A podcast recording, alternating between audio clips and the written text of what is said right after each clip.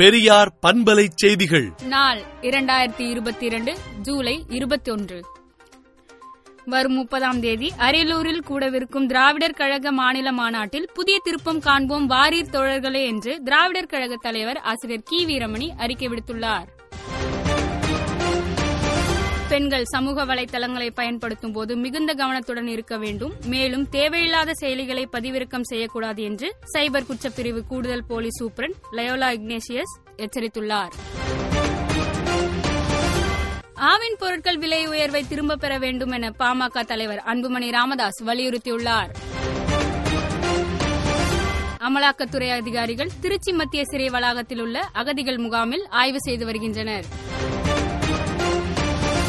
ரவீந்திரநாத்தை அதிமுக எம்பியாக ஏற்றுக்கொள்ளக்கூடாது என ஓம் பிர்லாவுக்கு எடப்பாடி பழனிசாமி கடிதம் எழுதியுள்ளார்.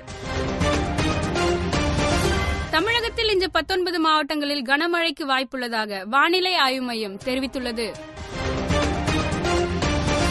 மாணவி ஸ்ரீமதியின் உடலை வாங்க பெற்றோர் சம்மதம் தெரிவித்ததாக தகவல் வெளியாகியுள்ளது. ஜனாதிபதி தேர்தலில் திரௌபதி முர்மு இரண்டு லட்சம் வாக்குகள் பெற்று முன்னிலையில் உள்ளார். நேஷனல் ஹெரால்டு வழக்கில் சோனியா காந்தியிடம் அமலாக்கத்துறை ஜூலை இருபத்தி ஐந்தாம் தேதி மீண்டும் விசாரணை நடத்தும் என தெரிவிக்கப்பட்டுள்ளது. விலைவாசி உயர்வு ஜிஎஸ்டி வரி பணவீக்கம் ஆகிய பிரச்சினைகளை எழுப்பி கடந்த மூன்று தினங்களாக நாடாளுமன்ற இரு அவைகளையும் எதிர்க்கட்சிகள் முடக்கி வருகின்றன. பாகிஸ்தானில் திருமண விருந்தினர்களை சுமந்து சென்ற படகு இந்த சாற்றில் கவிழ்ந்ததில் ஐம்பது பேர் வரை இறந்திருக்கக்கூடும் என அஞ்சப்படுகிறது. பொருளாதார நெருக்கடியின் எதிரொலியாக இத்தாலி பிரதமர் மரியா டிராக்கி இன்று தனது பதவியை ராஜினாமா செய்தார். இலங்கையின் புதிய அதிபராக பதவியேற்றுக் கொண்டார் ரணில் விக்ரமசிங்கே.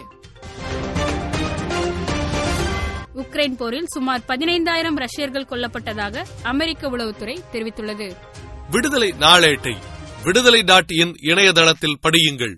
பெரியார் பண்பலை செய்திகளை நாள்தோறும் உங்கள் செல்பேசியிலேயே கேட்பதற்கு எட்டு ஒன்று இரண்டு நான்கு ஒன்று ஐந்து இரண்டு இரண்டு இரண்டு இரண்டு என்ற எண்ணுக்கு பெரியார் எஃப் நியூஸ் என்று வாட்ஸ்அப் மூலம் செய்தி அனுப்புங்கள்.